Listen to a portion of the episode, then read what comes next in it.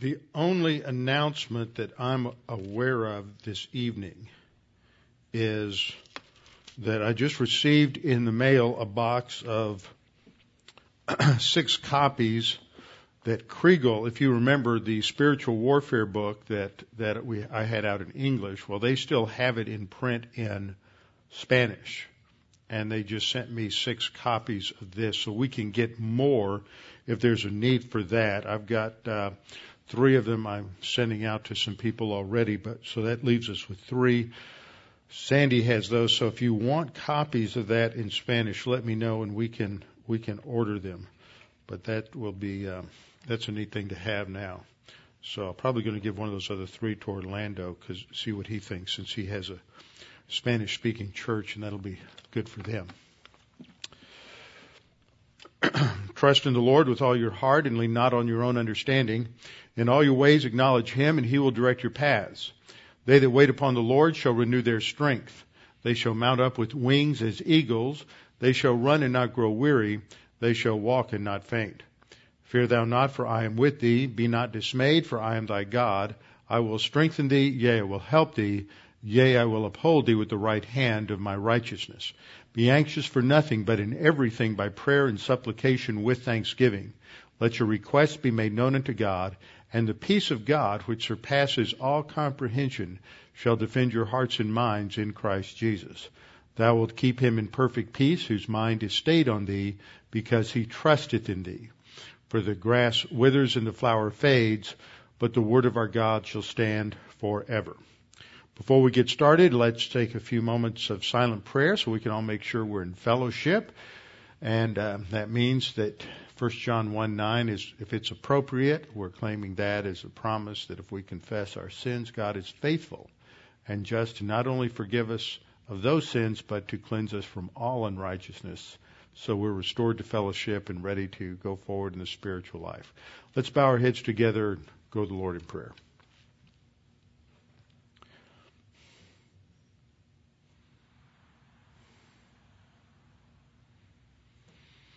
Father, it's such a wonderful privilege we have to be able to come before your throne of grace because of the finished work of Christ on the cross. There on the cross, you imputed to him all of the sins of the human race. All of them were borne in his body on the cross, and he paid that penalty in our place. He who knew no sin became sin for us that the righteousness of, of God, your righteousness, might be in us. And Father, we pray that we might not take this lightly, that we might be challenged by the fact that we are totally overhauled at salvation, made new creatures in Christ, given an, uh, every spiritual blessing, and that the issue now is what do we do with it? Are we going to grow, mature?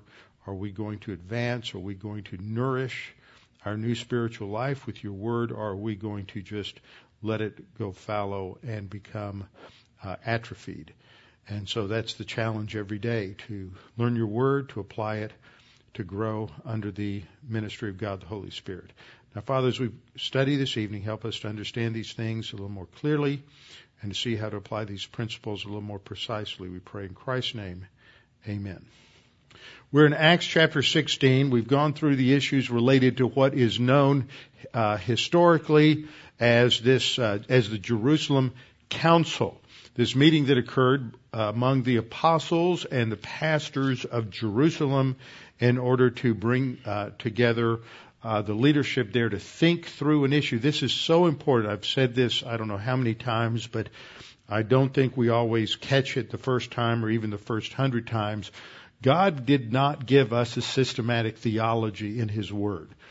If he had wanted us to, us to have a systematic theology, he would have given it to us in that form and we would have read it and put it back on the shelf and say, okay, we've read that. Let's go on to something else. But God gave us His Word in a way that incorporated a number of different uh, uh, different genres of literature. We have his, history, we have poetry, uh, we have wisdom literature. There are parables. There are epistles that teach and explain things specifically. You have legal literature in the Old Testament and you have prophetic literature. And God's Word is not restricted to one format. Isn't that interesting? You know, we all like one format. Um, we don't like to have we we like things to be kind of the same but god gives a lot of different formats because each format addresses different areas and different issues and what it does is it forces us again and again and again to go back and read the word in a fresh way and we never can plumb its depths we never read it and say okay now i fully and completely understand it no matter how many times we've read a passage. No matter how many times I've exegeted through passages, I always go back and see something or understand something different. Since the last time I've read other passages in Scripture, read other sections, and it fits together in uh, ways I didn't fully appreciate or understand the time before. And so that's the pattern that we see here in a decision making issue because they have a problem and the way they're going to solve the problem is that they're going to discuss it, sometimes in intense, heated discussion, and they're going to base it on the Word. And we see that as, as Paul spoke, as Peter spoke, and as James spoke, they each went to uh, to divine revelation. They each appealed to the one and only ultimate authority that we have, which is the Word of God. I've exegeted and gone through the issues and everything, especially related to the uh, prophecy, the quote of the Amos 9 passage last time. And today I want to, or tonight I want to wrap up the chapter by looking at it from the lens of uh, a little different lens in terms of what we learn from this chapter in terms of of application because there's a pattern there in how they approached the problem. And the key word, I think, the key concept, the category that we plug this into that we're familiar with is grace. We have a category in terms of a spiritual skill, uh, grace orientation. And that's what's exhibited in this whole episode. At the end, it's grace, and then there's another issue that comes up with Paul and Barnabas, and again we see the same pattern exhibited. So you have two problems. One's a theological problem that's generated by um, by these uh, Jew, these uh, Pharisee background believers who are now teaching that circumcision is necessary for salvation. They have to address that problem. Then they have another problem, and that is blending Jew and Gentile together from their different cultural backgrounds and how they can come together without creating an explosive, divisive, negative situation. And then they actually have an explosive, negative situation that occurs uh, in in uh, the subsequent uh, episode, which has to do with Paul and Barnabas and the decision as to what they're going to do next and how they're going to go, their procedure. None of this is theological or doctrinal, and that's where we live in a lot of different areas in our life. Is we're just trying to uh, make a decision. It's not necessarily immoral versus moral. It's not necessarily uh, theologically correct versus theologically incorrect. It's not conservative versus liberal. It has to do with uh, non moral, non-spiritual issues, but they're not totally divorced from using biblical principles and applying biblical principles to those conflicts and those those problems. And what the one umbrella issue that that sort of wraps its arms around both of these circumstances is grace orientation. Now, grace is one of those biblical words that we hear a lot. It's like holy. It's like salvation. It's like faith. These justification, it's words that because we're so familiar with them, we don't hear them anymore. Uh, we, we, they, they lose their power through familiarity. The old idea that familiarity breeds contempt is, is, is related to this. We just get to where we hear these words and they become somewhat tired, so they lose their punch. Now, on the one hand, as a teacher, you have to draw a distinction between uh, a repetition in a way where you're always using the same phraseology and the same definition so it gets ingrained with people. But if you don't mix it up and change it and freshen it up a little bit along the way as well, then people really don't hear you anymore. It becomes white noise. And the impact of that terminology and those phrases just gets lost because it's familiar and we think we've heard it before. I know I'm that way. I hear somebody get up and start to talk about something and say, yeah, yeah, yeah, I've already heard that. My mind is somewhere else because I feel like I can take a vacation. You do that watching TV. Okay, I can follow this plot. That's not, and then something twists or turns and wait a minute, I've got to hit the DVR button and back it up and catch that because it didn't go the way I thought it would go. So we have to pay attention. so I'm going to talk about grace, maybe in a little, couple of little, use some different terminology to try to capture the significance of grace. In the church age, we have this word grace that's been used by every branch of theology, whether it's Pelagian or Augustinian, Arminian or Calvinist, uh, no matter what, they all believe in grace. Uh, I've told the story before one time some years ago after my mother had had a series of strokes and I was doing a lot to help my dad with her. I was uh, at that time I was on the phone with a friend who was Catholic, and I said, "Well, I can't do that. I've got to go over and help my dad." So she said, "You're earning a lot of grace," and it was like fingernails on a chalkboard. How can you earn grace? But yet, you see, there's a lot of people who don't hear a contradiction there. That's because these, these concepts get distorted. So grace is really a profound and radical concept when we think about it. Not just in a theological sense, because not only, uh, because not only in a, in a theological sense do we know that, that every world religion, whether it's Judaism, whether it's Islam, whether it's Jehovah's Witnesses, whether it's Mormonism, no matter what it is, every single world religion from Buddhism to, to uh, Mormonism operates on a quid pro quo concept of God. That God's going to bless me if I do certain things. It's a tit for tat quid pro quo concept that, that everything is equivocal. If I do X, God will do Y. And yet grace nullifies all of that. And that's the radical difference that we have uh, in the scripture. Uh, life works on grace. You go out to lunch. You take somebody out to lunch one week. Well, what happened? Or they take you out to lunch. The next week you feel like you have to re- return the favor. What if you're grace oriented? You ever think about that? Now it's nice and it's good matter. Somebody takes me out to lunch this week. I want to return the favor, but somebody may say, you know, you're the pastor. I don't want you taking me out. That's grace. You have to get over yourself. Wow, that's a radical concept. I'm going to do something for you and I'm not going to let you return the favor because that would break the pattern of grace. So we have to come to understand what grace is, but, but this concept of works, doing something for something, permeates, and I'm not saying it's wrong, because in a lot of society we work a certain amount of hours, we expect a certain return on that. We invest something, we expect a return. There, a quid pro quo is not inherently wrong uh, it is when it comes to theology. And the term that is used, of course, in Scripture is the term works. That salvation is not by works of righteousness. Titus 3:5 God says it's not by works of righteousness which we have done but according to his mercy he saved us. So it's not by works.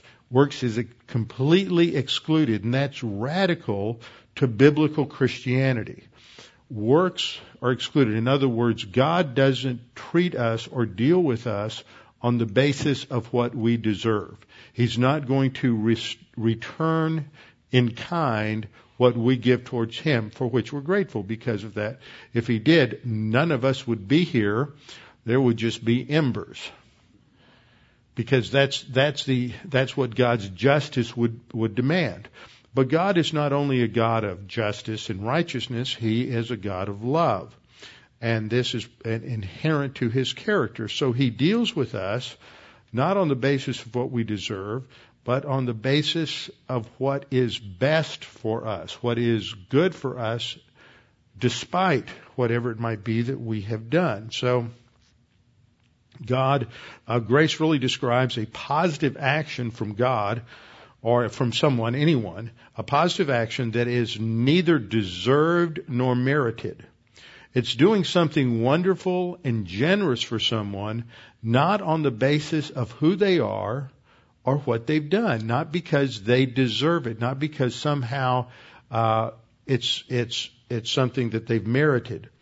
In fact, grace really is get, treating somebody in goodness and kindness and generosity when they really don't deserve it, when they really have done something to deserve the opposite. And that's what we see in the pattern of God's grace. Grace is the foundation for all of God's actions towards the human race ever since Adam disobeyed God in the garden. From that point on, the human race constitutionally, in terms of our makeup, in terms of who we are, totally, we're totally undeserving of any merit or any favor from God. But grace is God's pattern with man, and it comes out of His love for human beings. So I want to give you about five points just in terms of a summary of grace. First of all, it is the foundation for our salvation to overcome the deficit of sin. The fact that we are con- we have this constitutional defect of being spiritually dead that has to be overcome. We have the passage I just quoted, Titus 3:5 and Ephesians 2:8 and 9. For by grace you have been saved through faith, and that not of yourselves, it's the gift of God. So gift of God is appositional to grace. It explains grace. Grace is a gift.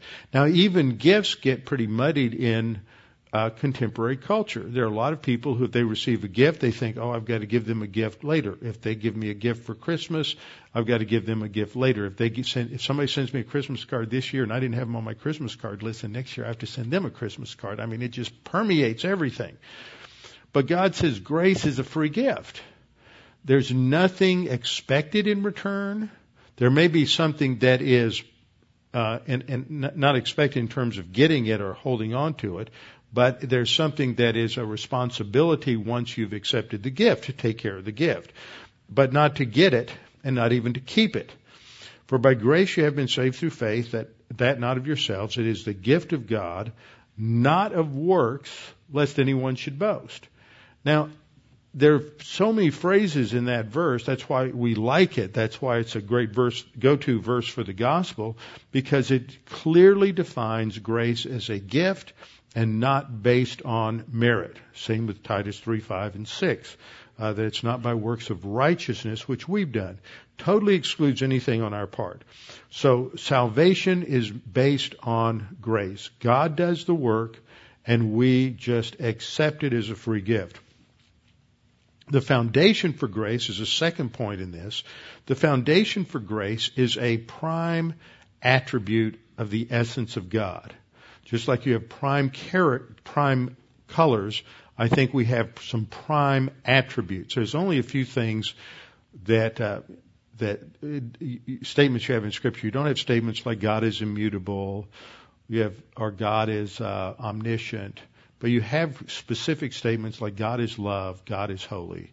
Those are prime, what I call prime attributes. They are clearly spelled out uh, by by Scripture as defining God. Not that he's not omniscient, I'm not saying that, but you just don't have these just overt, bold statements. God is X. And you do. You have God is holy, you have God is love.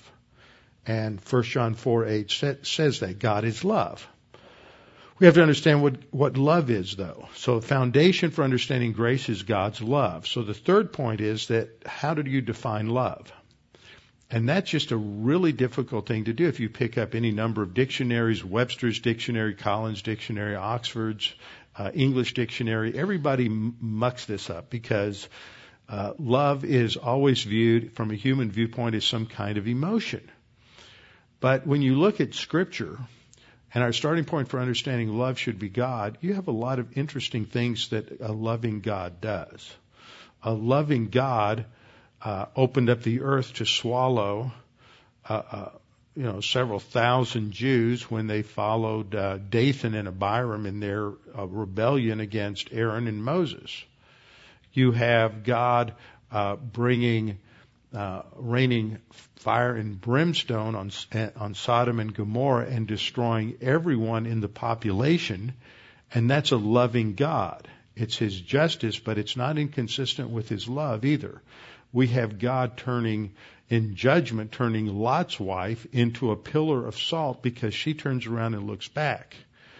Um, when Uzziah reached out to try to steady the the ark, when the uh, cart kind of rocked a little bit and the ark of the covenant was jostled, he thought he needed to stabilize God, so he reached out to put his hand up to stabilize the ark, and instantly he died you've got to be able to factor that into love. Love is not just warm, fuzzy feelings. Love has to do with something, a much broader concept. It's not just this sentimental um, warmth that we often get in our shallow, uh, shallow culture.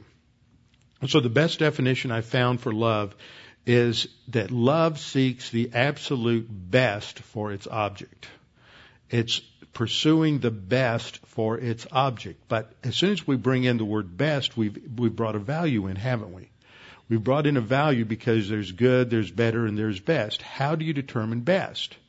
Because too often we immediately take that word best and we add a little prepositional phrase to it that, that's the hidden text.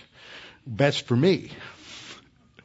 I want you to do the best. I want you to do the right thing because it's right for me. That's what I think. But we have something that's objective there in Scripture, and that's why integrity has to go with love. And we only have that in the person of God. So He, we know what is best because we know His Word. Since God is omniscient, only God truly knows what is best for any of us in an objective sense. So we have to base this on God's Word and on an understanding of doctrine. And that's something that for us is only going to grow. Uh, we love people not based on our limited, myopic uh, framework of what we think they ought to do, but on the basis of the righteousness of God and the revelation of God. That's the standard. And so when we operate on that standard and only on that standard can we truly love other people. So it takes a long time to develop that in our lives. Now let me take this. We've gotten a defin- working definition of love, and it's the foundation for grace. And now I want to stick grace within a within another framework for us. So, so under point number four, I've talked about many times in the past that there are five spiritual skills that we have to develop uh, in our lives at a basic level, or you will never get anywhere in the spiritual life. Everything else is based on mastering these five spiritual skills. And we've gone over these many times. The first is confession of sin. Whenever we're out of fellowship, as soon as we realize that we have to confess sin and be restored to fellowship. But it doesn't stop there. It's not just confession and then everything, oh, it just sort of happens. The Holy Spirit just sort of takes over and puts a straight jacket on my volition and away we go. That's mysticism.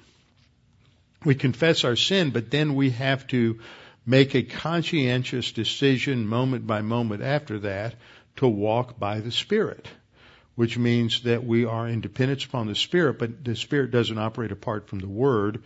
So we're uh, obeying the Word and staying in fellowship, basically, walking by the Spirit we walk by the Spirit, we're able to use that, that, that illustration of using a walker as we go along. What are the principles? When you put that, if you're old, you ever walk with a cane or crutches, you have a, a, a trust that you place upon that, that instrument. And that, that's, that's would be analogous to the next stage, which is the faith rest drill. The faith part is we trust the promises, the commands of God. And the rest part is that we put it in God's hands. We cast our care upon Him and let he, Him take care of what He can take care of, and we take care of the aspect, the responsible part that we take care of. So we have confession, walking by the Spirit, the faith rest drill. The fourth is grace orientation, because that's foundational. We have to have our thinking shaped by grace. That starts by understanding the dynamics of the gospel, but it goes beyond that. It's not just understanding grace in the gospel because grace has to characterize everything in our life when we deal with people. Because we're constantly having to deal with spouses that are fallen, corrupt creatures and children that are fallen, corrupt creatures and employers and employees that are fallen, corrupt creatures. And we have to deal with corrupt government and it's always corrupt. It's never not corrupt in the fallen world. All systems are corrupt at some level. We have to deal with all kinds of these systems, and we have the only way to deal with it and survive insanity is to deal with it in grace. So grace orientation involves a lot of different factors. It involves humility to learn the word and humility to submit to the authority of, of God and the authority of His word but it but it works itself out in how we treat other people. One part of this is a manifestation of this is just good manners and kindness and gentleness and civility. That's part of grace orientation. We live in a world that we've gotten so, lost so much civility and we've lost so much in terms of just uh, everyday kindness and helpfulness because of the stress, the hectic aspects of life and many other things that that we've lost that element of grace in life. Then we have uh, doctrinal orientation, and that means we orient our thinking to the teaching of God's Word. We orient our teaching to the, our thinking to the teaching of God's Word. So those are the five foundational skills. So we're just going to focus on that one, which is grace orientation as it's directed toward other believers. And the fifth point in this is that this is sometimes described as the law of love. Sometimes this is described as the as the law of love. And we have this in passages like the foundational passages, John 13, 34, and 35, where Jesus said, A new commandment I give to you, that you love one another as I have loved you, that you also love one another. Now, a couple of things to note there. Number one, Jesus is saying that the pattern isn't like in the Old Testament. It's not love your neighbor as yourself. It's love one another as I have loved you. So the, the, the stakes are really high. The pattern is a perfect pattern. We have to love one another like Christ loved us. Second, this is this exhibits to others the fact that we are are Christians, that we love one another. One of the most embarrassing moments of my life it occurs every time I go to Israel. And I go to, we go to Israel and we, have various Jewish friends along, whether it's the travel agent or whether it's the guide or whether it's like some of the AIPAC trips or something. There, there's other uh, people around who are not Christians. And you go to the Holy Church of the Holy Sepulchre. The Church of the Holy Sepulchre is built over the site where it is believed that Golgotha was located, and also there were originally two churches there, and then they've combined them into one. Uh, and then there's the site where the grave was located, where where Jesus was buried. And you realize that this church is divided into five or six spheres of control. You have the Greek Orthodox Church and the Syrian Orthodox Church and the Armenian Church and the Ethiopian Church and the Roman Catholic, and they literally fight and go to war with each other periodically. And even the the uh, Israeli army, the IDF, has to be brought in to stop them from fighting each other. And you look around at the church and you go through the whole history of the church and you have to talk about these things. And every time I do, I just think this is the most embarrassing thing in the world.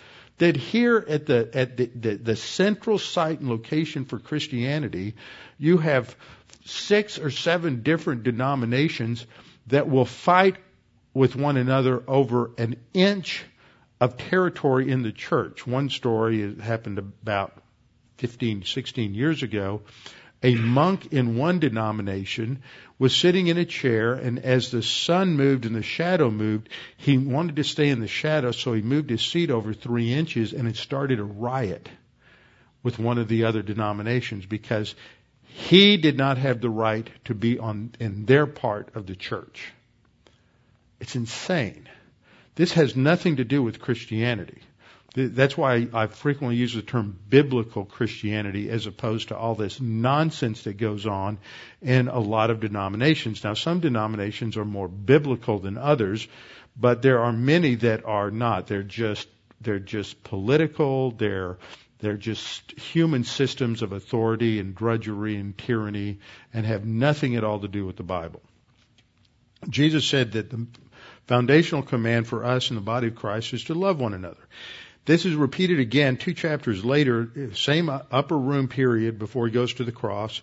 This is my commandment that you love one another as I have loved you. I thought I had a slide on this. Maybe I, I do. I put it in the wrong place. There we go. John 15:12 This is my commandment that you love one another as I have loved you. Then John 15:17 5 verses later he says these things I command you that you love one another. That's a lot of repetition to emphasize this one principle within just a just a you know 30 minutes or an hour of each other. We get into other passages like Romans 12:10. Be kindly affectionate to one another with brotherly love, in honor giving preference to one another. Now that's a great definition there at the end to give preference to one another. Don't just go after stuff for yourself, but prefer others. Let them get more than you. Uh, Romans 13:8, owe no one to anything except to love one another. For he who loves another has fulfilled the law. This introduces the concept of the law of love, uh, sometimes called the law of Christ, the law of love uh, for the Christian life. And then Galatians 5:13, for you brethren have been called to liberty, only do not use liberty as an opportunity for the flesh or for the sin nature, but through love serve one another. So we're to serve one another, we're to give preference to one another. We're to be kindly affectionate to one another.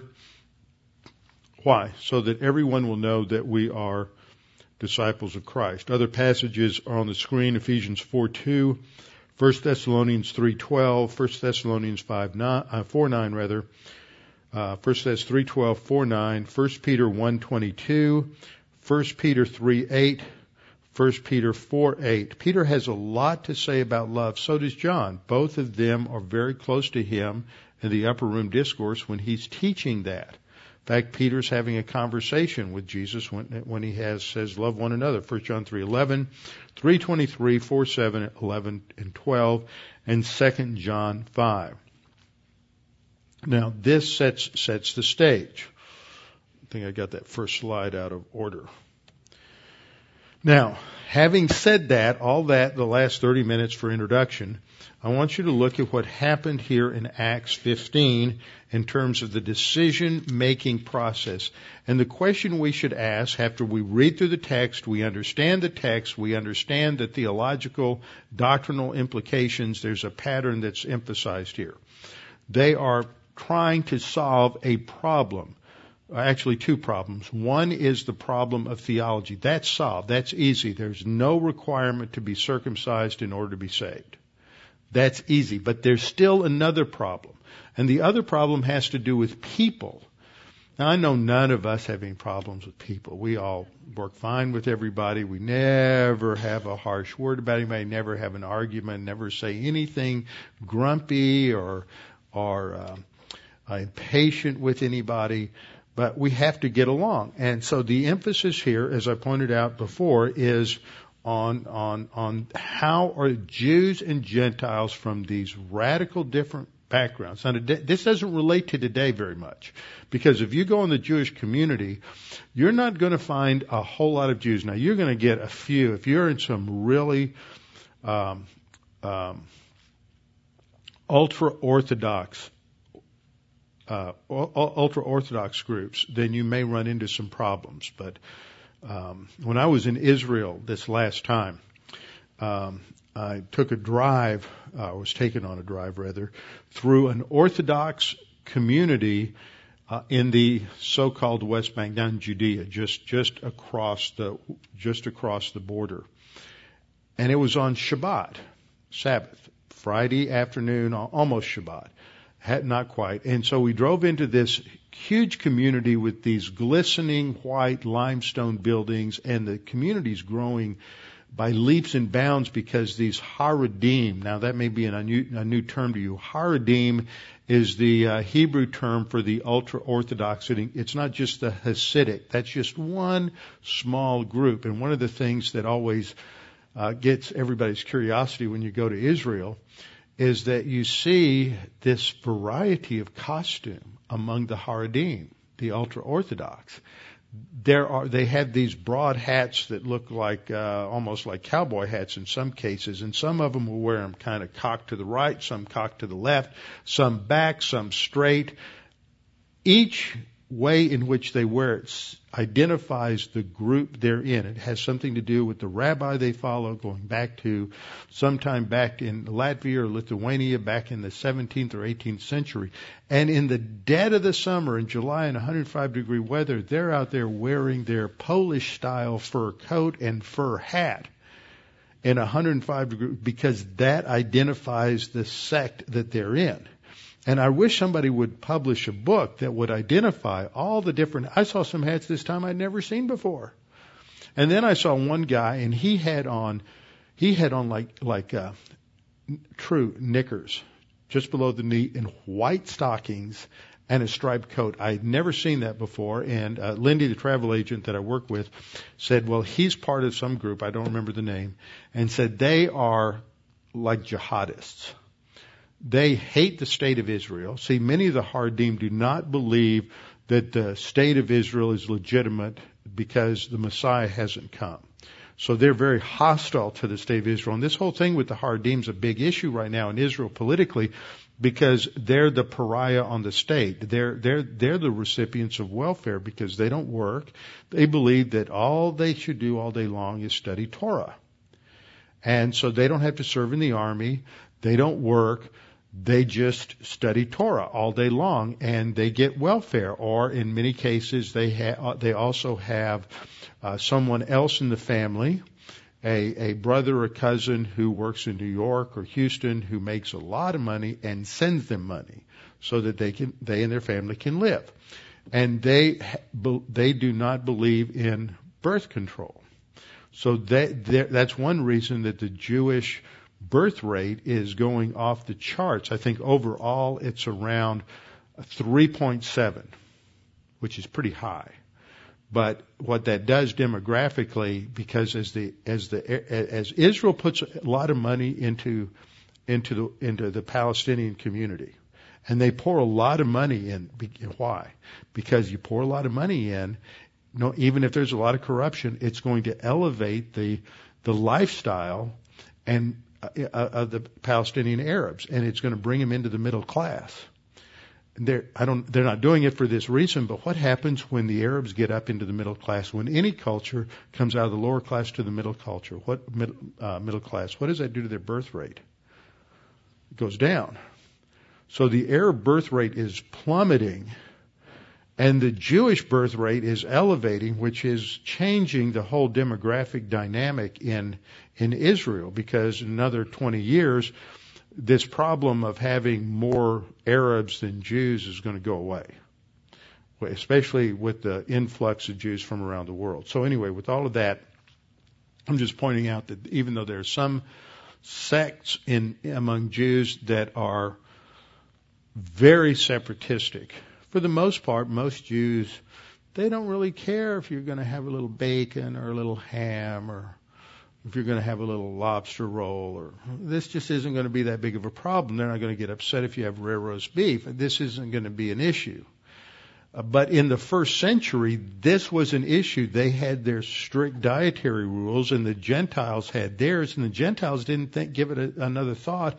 If they went down to get their meat at, at the local temple, to Jupiter or Aphrodite or whomever because that was better meat than uh, than the other than the non-temple butcher shops, and that had was the best beef because it had been uh, sacrificed to the gods, and they would eat that, but you wouldn't catch any of the Jews eating that because it was uh, it was tainted. It was, as the text says here, it's polluted because they've been offered idols. So that's part of the background to the sections we'll get into in Romans. uh, dealing with the weaker brother, and also in 1 Corinthians chapter 8, dealing with the, with the uh, uh, weaker brother and the eating the meat sacrificed to idols. So you've got a problem here in bringing these two people together from different cultures.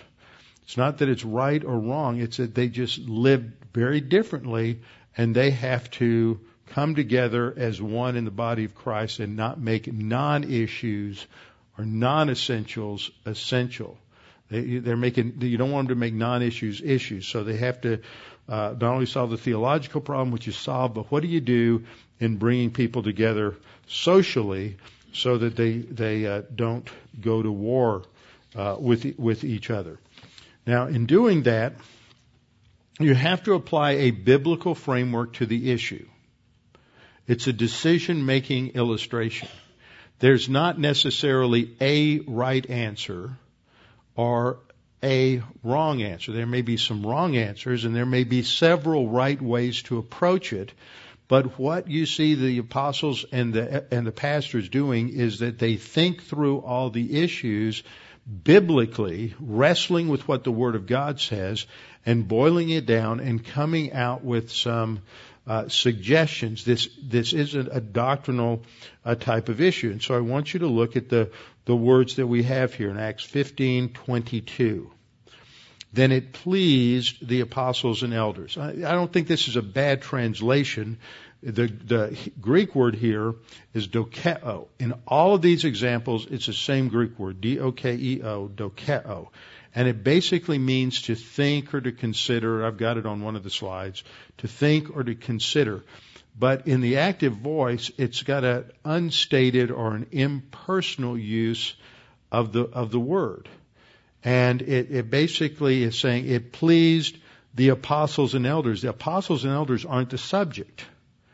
There, usually that, that phrase after it is expressed in the dative case. So it's, it is a, it, it was considered good with reference to the apostles and the elders. It's an active voice verb, so it has this sort of impersonal uh, third person uh, subject. It pleased the apostles and elders with the whole church to send chosen men of their own company to Antioch. Notice verse 25. It seemed good to us. It's the same word, it, it, dokeo. It seemed good to us, being assembled with one accord. And then verse 28, it seemed good to the Holy Spirit and to us. And then actually there's one more use that I didn't put on the slide, and that's down in, in verse, um,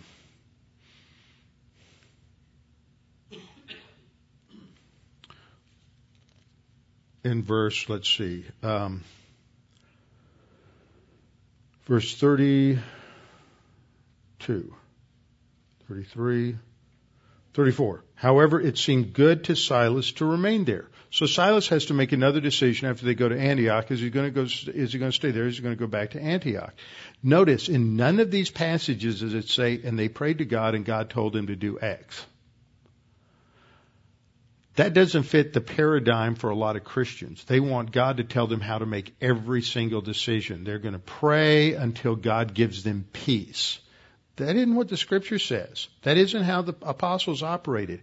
They studied the word and then on the basis of the word of God in a non-moral, non-spiritual issue, they take the word of God and and and work it, massage it to learn the principles and then they make a decision. Silas could go back to Jerusalem. He could stay in Antioch. God doesn't care. Okay?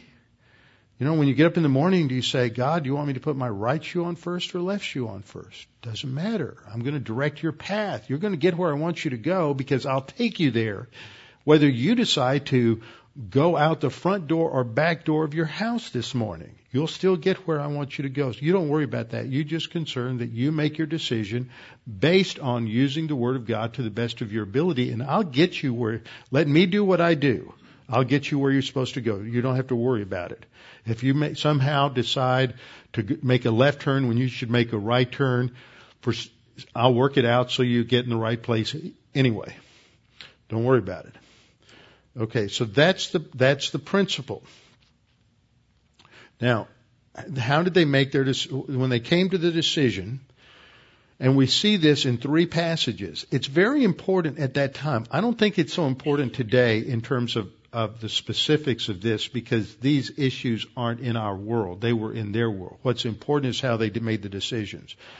So they, they decided there were four things that, that were to be suggested uh, to the Gentiles that they not in, engage in. So if we look at verse uh, 20. Uh, James is talking after he's uh, after they've gone through all of their biblical analysis and thinking. He says, "Therefore, in verse 19, I judge that we should not trouble those from among the Gentiles who are turning to God." In other words, we're not going to ask them to apply the law to be saved. But, verse 20, that we write to them to abstain from things polluted by idols, from sexual immorality, from things strangled, and from blood. Now I pointed out that there's one thing that doesn't fit there, and that's really sexual immorality. The other things have to do with something else. But actually the porneia does the same thing. So these four things are repeated three places in Acts. We don't find them repeated anywhere else. Uh, 1529, same list.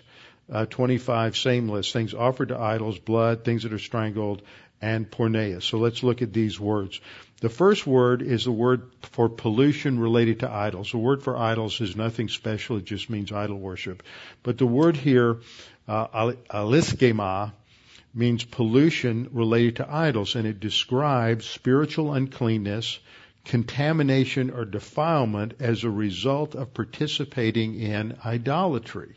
So it has to do with ritual, key word there, ritual contamination not real contamination, but ritual contamination.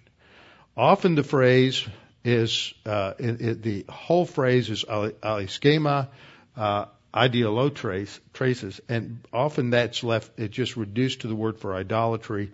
And that, that occurs, occurs in seven other places in the New Testament, 1 Corinthians 8, 1, 4, and 7, and 10, which is the passage on eating meat offered to idols uh, 1 Corinthians 10:19, and again in Revelation 2:14 and 20. What's interesting, if you look at those passages related to idolatry, they each relate not so much to the ritual act of worshiping an idol, but they're all related to food. Food is in the context of everything. So the issue here, once again, seems that, that we're talking about in Acts 15 is the same issue we're going to talk about in Romans 14 and in and in 1 Corinthians 8 is it's a it's a social thing whether or not uh, eating meat that's been sacrificed to idols. Has this been tainted in a, in a way that that prohibits us absolutely from eating it? So it, the the idea here relates to food uh, contextually. So the conclusion looking at that as a word study is that this is similar to the issue related to the weaker brother eating food sacrificed to idols. this same term occurs in the Apocrypha in Fourth Maccabees chapter 5 verses 1 and 2 where it describes the attempt by Antiochus IV to compel the Jews to eat pork. And so it, again, it's a context of food. So this is really a dietary kind of issue, not an absolute moral issue. Porneia is the second word, usually translated sexual immorality. What's interesting, interesting is in the majority of your New Testament passages, it seems to have that emphasis on literal sexual uh, immorality or promiscuity. In some of those passages that people think it does, I think it, it, it really relates to the broader sense, which has to do more with with unfaithfulness to a contractual relationship. I think that's what it means in the divorce passages. I don't think it's talking about sexual immorality or adultery where you have porneia mentioned there because of the next point, which is in the, in the Old Testament, in the Septuagint, uh, the word porneia as it's used in the Septuagint is used about 50 times and it almost always relates to spiritual unfaithfulness. It's violating a contract. Now, there are a lot of different ways to violate a marriage contract other than just sexual immorality. So I think porneia, which is a much more broad term than moicheia, which is the word for adultery, is um, has a broader sense in those passages than just literal physical sexual uh, immorality. It's not a synonym for moicheia, which is adultery. So the context is going to determine whether it's really talking about a moral problem or once again we're dealing with a situation of somehow be, doing something that's been involved with a with a with an idol, uh, idolatrous worship. Haima is the word for blood uh, or bloodshed. Usually, it's used in relation to murder. There's about four different ways haima is used, but it uh, usually is used in relation to dietary laws. Again, not eating rare meat. Some of you will be very glad to hear that. That was not prescribed by the law. What's prescribed by the law is eating meat that has not been properly drained of blood. Just because you get some little red juice that comes out of your prime rib or your lamb doesn't mean that's that's not what we're talking about. Anybody who's been a hunter, anybody who's been a butcher, Jay's not here today. He would back this. They, they and they would, and this relates to the next word, which is pniktos, which means choked or strangled that the blood wasn't drained. And in a lot of pagan uh, cultures, they would eat like blood pudding and things like that, where they were eating the blood. The blood was something, and the scripture talks about the life is in the blood. There's a symbolic and significance to that that was prohibited. So the issue then is, well, what are they appealing to here for these standards? And you will hear perhaps different people, or maybe you have a study Bible, and it will say, well, they got these from the, the rabbis and, uh, and, and pre-Christian rabbinical thought. There were certain uh, prescriptions for the dietary laws, or maybe they got it from Leviticus uh, 17 and 18 and the dietary laws there, or it comes out of the Noahic covenant. I think it's all three. I think that, that because there's a lot of similarity between those three, that it's, there's certain problems with each view in and of itself, but I think generally within Jewish culture there was just a view that you didn't get, you didn't, you avoided anything that had a, any association with idolatry and and that all of these things had that. So it was kind of uh, if you kind of blend all of them as being present because they were all there in the culture.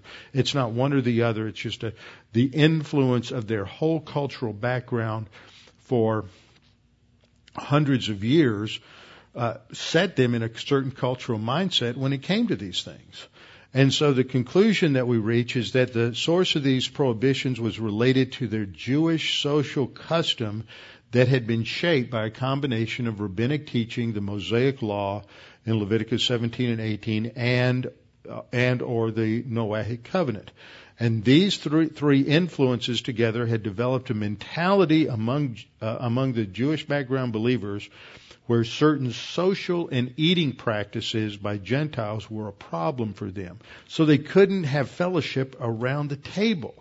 Now that's a big deal. What do we're Christians. What do we do when we want to celebrate? We eat. You're Jewish. You know, I, I got tired of defending us when I was in Israel because the Jews eat at everything. And boy, did they feed us on that last trip. They, you know, for any reason, good, bad, let's eat.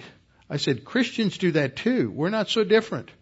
It was what they ate that was different, so they couldn't have table fellowship. They couldn't even sit down around a meal together. And so the, what these restrictions are designed for is to help them be able to get together uh, socially without a problem. Richard Longenecker, uh, scholar on uh, many things related to first century cultural attributes, states that these problems should be viewed not as dealing with the principal issue of the council, but as meeting certain practical concerns, not as being primarily theological, but more sociological in nature, not as divine ordinances for acceptance before God, but as concessions to the scruples of others for the sake of harmony within the church and the continuance of the Jewish Christian mission. In other words, it's just another manifestation of exercising the law of love toward a weaker brother, not making an, a non-essential an essential, not making a non-issue an issue and causing division. So that's the application of grace, the law of love here. So as we conclude our study on Acts 15, because there's a certain amount of repetition, it tells us what they decided, then it puts it into the letter, and the letter is covered in verses 24 to 29, which restates the same kind of thing that we had earlier. Notice in verse 25 we have the phrase, it seemed good to us. Um, verse 28, for it seemed good to the Holy Spirit. These are phrases that they uh, developed because it's the result of their Bible study. God did not appear to them in a dream and give them the answer to the test question. Okay? And that's the same thing for us. God has given you everything you need to reach a conclusion on what the wise course of action will be in any decision making decision you have to make. But it comes from a study of the Word. You have to get your Bible out, study. You have to take all the wealth of doctrine that you've had in the past and use that. You pray. You ask for the Holy Spirit's guidance and direction, but He's not going to give you the answer. You have to exercise your volition to come up with the answer on your own. Now, I want you to notice a couple other things as we go forward. In verse 30, this is the, the result. They're going to, they make a decision to send Paul and Silas, others back to uh, Antioch with the answer. So in verse 30 we read, so um,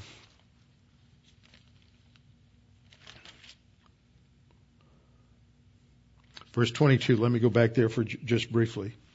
Uh, then it pleased the apostles and elders and the whole church to send chosen men of their own company to Antioch with Paul and Barnabas, namely Judas, who was also named Barsabas, and Silas, leading men among the brethren. Silas is also known as Silvanus, that's his Latin name.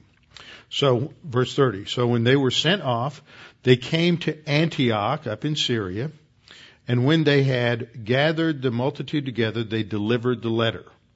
And when they had read it, they rejoiced over it. Uh, it's encouragement. Now that's a word we're going to find in verse 32, so I just left it for this screen in verse 32.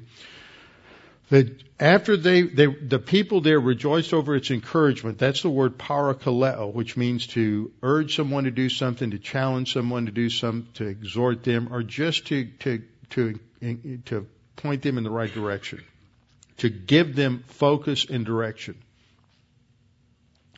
Then we're told in verse 32, now Judas and Silas themselves being prophets also. So we're in that period of transition in the early part of the church age when the gift of apostle and prophet was was uh, was still uh, available, and Judas and Silas, we're told here, have the gift of prophecy. Now, the gift of prophecy isn't necessary for necessarily foretelling the future. It is a revelatory gift from God. So God is the Holy Spirit is working through them because they don't have a, the, the New Testament yet to guide them and give them the content of their teaching. So Judas and Silas themselves, being prophets also, exhorted and strengthened the brethren with many words. So they didn't teach a 45 minute Bible class. I have friends who've gone to India and after three hours of teaching, when they were ready to quit, been told, no, no, no, we traveled 200 miles and we want another three hours. Americans won't do that. 30 minutes and it's time to go to the ball game. So they uh, they taught, and this is the function of the the com, the communicative gifts, pastor, teacher, evangelist, prophets, is to teach, to encourage, and to strengthen. The word for encourage is parakaleo, uh, which I often translate to challenge people to do what they've learned. And the word uh, meaning to strengthen or support someone, to strengthen them in their spiritual life. To it's it's comparable to to edifying them, building them up, and we see this emphasized in many passages in Acts. Acts 14:22, they were strengthening the souls of the disciples by exhorting them to continue in the faith. Acts 15:41, and when he uh, went through, that's Paul went, went through Syria and Cilicia, strengthening the churches. Uh, Acts 16:40. So they went out of the prison. That would be Paul and Luke, and entered the house of Lydia. And when they had seen the brethren, they encouraged them and departed. Acts 18:23 after he had spent some time there he departed and went over the region of Galatia and Phrygia in order in order strengthening all the disciples. So, that's a function of the pastoral ministry as well to strengthen and and edify how by teaching the word of God. Now we come to verse 34.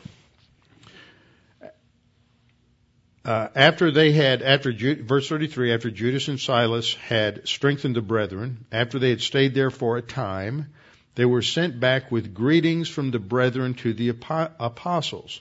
So they're going to be sent back, but Judas, I mean, but Silas decides to stay. Verse 34, however, it seemed good to Silas to remain there. He had an effective ministry he could have there, and he felt like he would be more effective there than leaving. There's no direction from God but he decides it's better to stay there. Now what's going to happen is because he stays, Paul's going to need somebody to go with him and he's going to go with Paul. So it op- by making a positive decision to stay there, it opens alternatives and options for him in a few weeks, which is going to enable him to travel with the apostle Paul. Now we're also told that Paul and Barnabas remained in Antioch, teaching and preaching the word of the Lord with many others also. So they're teaching and they are uh, proclaiming the gospel. That's the folks there giving instruction and they're proclaiming the gospel, uh, the message of the Lord. And again, I'm not, I think in a lot of cases, the word of God, the phrase the word of God or the word of the Lord doesn't refer to the Bible. We read that, we say they preach the word of the Lord. Well, that's the Bible. Not necessarily. The, the word logos can also mean message. And I think in a lot of cases, uh, the, it would be better to translate it the message of the Lord.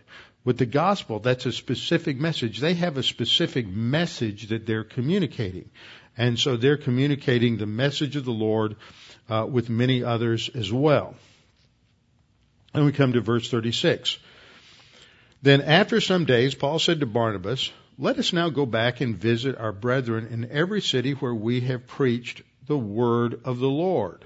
There we have the word katangelo again, which means to proclaim the word of the Lord. I think it's the message of God, which involves uh, a doctrine. You have a closed can. I mean, you don't have a closed canon yet, so they're not preaching the Bible.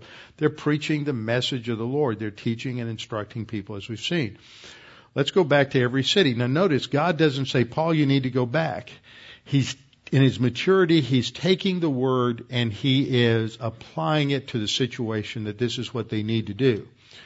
Now, then they get into a kerfuffle. Barnabas was determined to take with them John Mark. Now remember what happened the last time.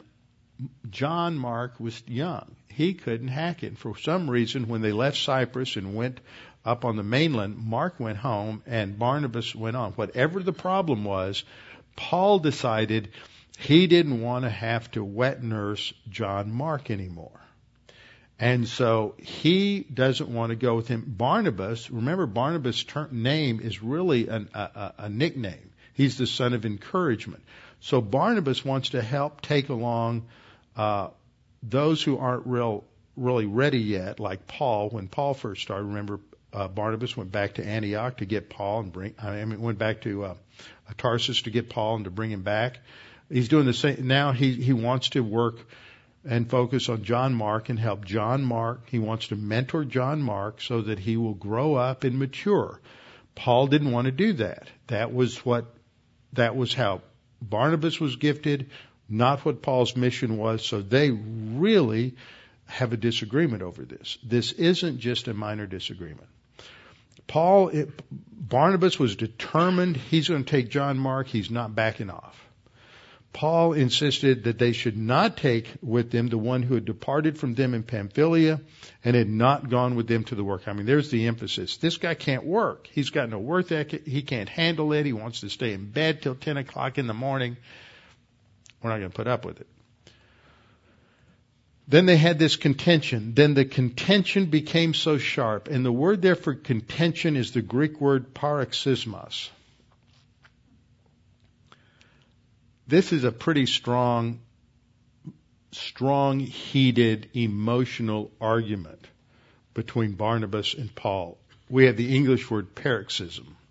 That's what comes from this, paroxysmos. So, the contention became so sharp that they parted from one another. They agreed to disagree. Barnabas, here's what we were going to do. We were going to go to the cities we visited before. Okay, let's split them up. You go to Cyprus, and I'll go to the mainland. And that's what they did. So there's no harsh words between them. Barnabas remains good friends with Paul. He has many good things to say about Barnabas in subsequent epistles. And Paul chooses Silas and departs, being commended by the brethren to the grace of God.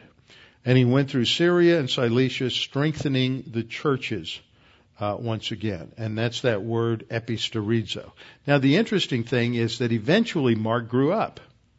And several times in later epistles, Paul is traveling with Mark, and when uh, when, P- when Paul's in prison in Rome, he calls for Mark to come and visit him. So eventually, Mark got past that early growth stage, and he became a, a vital part of Paul's entourage and Paul's ministry. But what I want you to see here is that they treated this in grace. They had a problem. They had a personal problem. They had a conflict of vision, and they applied grace in how they they worked out the problem and how they divided their labor and went in different directions so that it did not become a destructive divisive factor in the ministry or in the church. They, but that doesn't mean that they didn't have strong opinions, and that didn't mean that they didn't express those strong opinions, and that didn't mean that they didn't have a heated emotional argument about what they were going to do. But ultimately, they worked it out under the authority of God and dealt with each other in grace, and it, it was not something that they held against each other or had mental attitude sins about for the subsequent uh, subsequent days and years.